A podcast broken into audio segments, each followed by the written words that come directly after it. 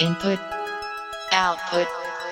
Hi, this is Input Output, and I'm your host, Mark Yarm. Today on the Input Output podcast, we've got stories for gamers and for texters.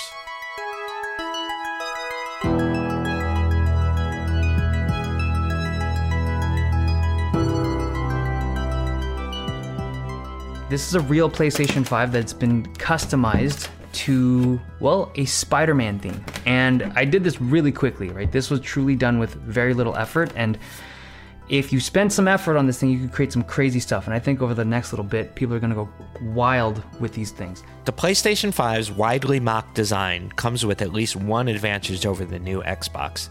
Its big side panels are easily removed and perfect for customization.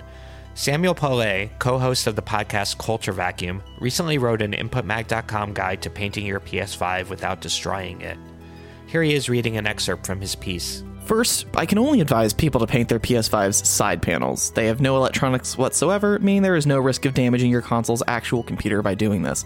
That being said, Sony doesn't have replacement panels officially for sale, and Sony already shut down a company trying to make third-party panels. So, if you mess up your paint job, you'll be stuck with those plates until Sony decides to sell new ones. Welcome to the show, Samuel. Thanks for having me, Mark. So for this piece, you actually painted your own PS5. Tell me about that. Yeah, I was one of the lucky few who was able to get a PS5 pre-order. Happened at midnight. Someone in one of my Discord channels sent me the Amazon link, and I couldn't believe I checked it every day to make sure they didn't cancel it.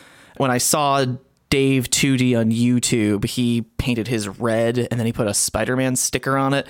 Instantly, I was like, yeah, I'm doing that with my console, because if you watch Sony's teardown of it, the plates are super easy to remove. And that's partly because there's an M.2 drive for storage expansion that isn't quite turned on yet, but at some point they will turn it on. So the plates are purposefully made to be user removable so that you can get to that SSD drive and install your own.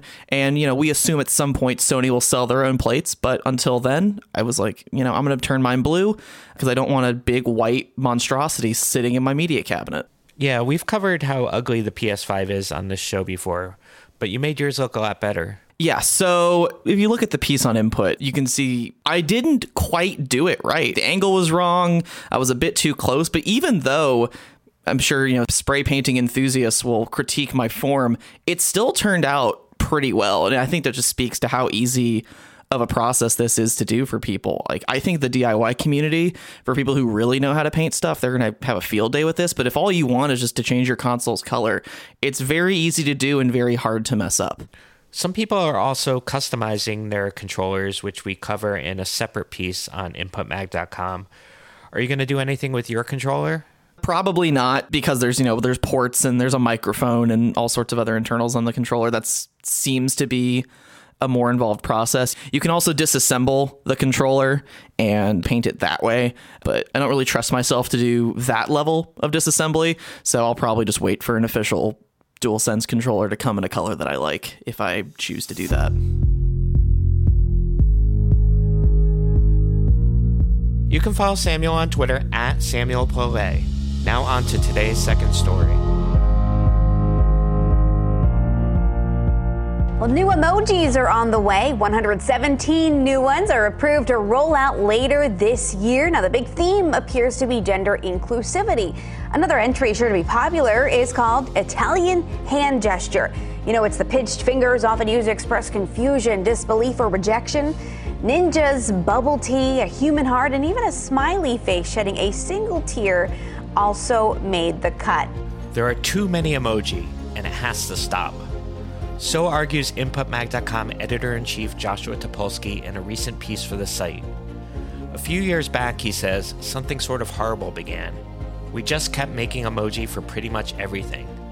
He worries that we're reaching a moment when our emoji will become too literal, too obvious. Here's Joshua reading an excerpt from his piece. This year alone, iOS 14 has seen the introduction of symbols like the anatomically accurate heart and lungs, a person feeding a baby, and a pot of fondue. Fondue. A person feeding a baby? What's wrong with a person plus a bottle plus a baby? Are we going to make a literal emoji representation out of every possible thought or action? What's next? An actual penis emoji to take the place of the beloved eggplant? A human butt instead of the shapely peach? Welcome back to the show, Josh. Thank you for having me. So what spurred this rant? Well, honestly, this rant has been a long time coming. I have watched the slow creep of additional emoji or emojis being added to the library and have had this thought that's been kind of like knocking around in my head, which is part of the charm of the emoji, at least in my experience, the charm of the emoji is you almost have to kind of figure out what someone's saying to you. And the things that you say, you know, it's like a heart and fire could mean like different things. Like maybe you have heartburn or maybe your heart is on fire for somebody. I mean, there's all these ways you can think of it. And so if you have a heart on fire, which by the way is now a new emoji, it sort of like reduces, at least that one's still a little bit vague, but it kind of reduces the possibilities. And so in a way, I have always thought of emoji as like the alphabet, right? And you can put those things together in a way that form thoughts or words. But the more that we try to make these very specific emoji for very specific things, I feel like the less charming and interesting and creative of a communication platform the emoji becomes. But you do point out in the piece that there are some really specific emojis that we seem to need. Yeah, I mean, there's a great argument for lots of additions to the emoji library. You know, certainly any emoji that increase inclusivity, emojis that represent different genders, emojis that represent different sort of family structures. Those are all really great and necessary. You know, they did a big update where, you know, this was a few years ago, but where you had a selection of skin tones. So it wasn't just the sort of cartoonish Simpsons yellow emoji. Now you've got a range of skin tones from light to dark, and that's great.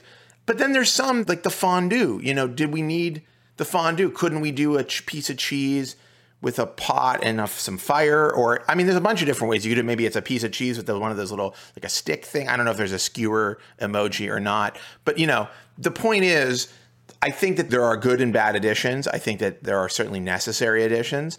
I think where I get, and by the way, this is, of course, I hope you understand, a very minor and essentially meaningless complaint in the grand scheme of the world as it is these days. Oh, you mean this isn't a major campaign issue now? This is not a major, I'm not going to run for president in 2024 on this platform of we need fewer emojis.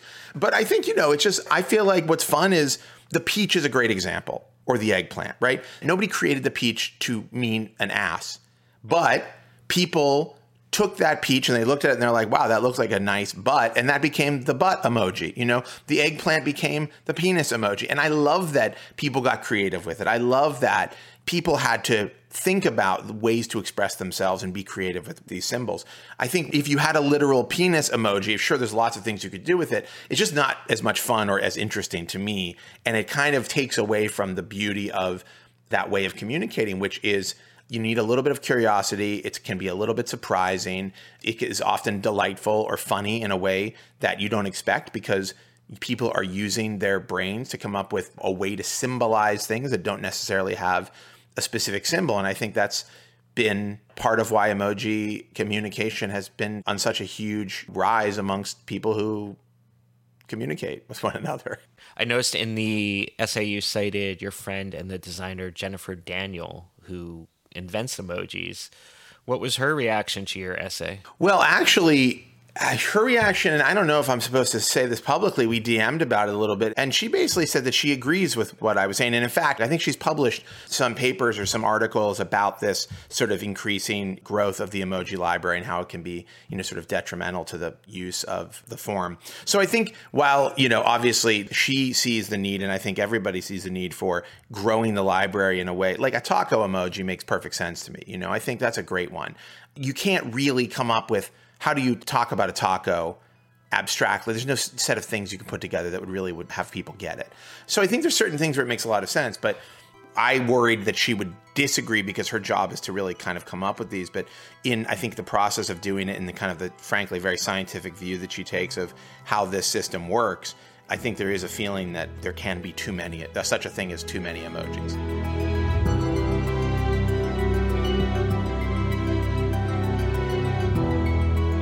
You can follow Joshua on Twitter at Joshua Topolsky, and I am at Mark Yarm. For more news from the world of technology and culture, visit InputMag.com. You can click on the links in the show notes for the stories we discussed today. New episodes of Input Output are released 3 times a week. If you enjoyed what you heard, please give us a rating and review on iTunes. You can find Input Output on your smart speaker or whichever podcast app you use. Thanks for listening.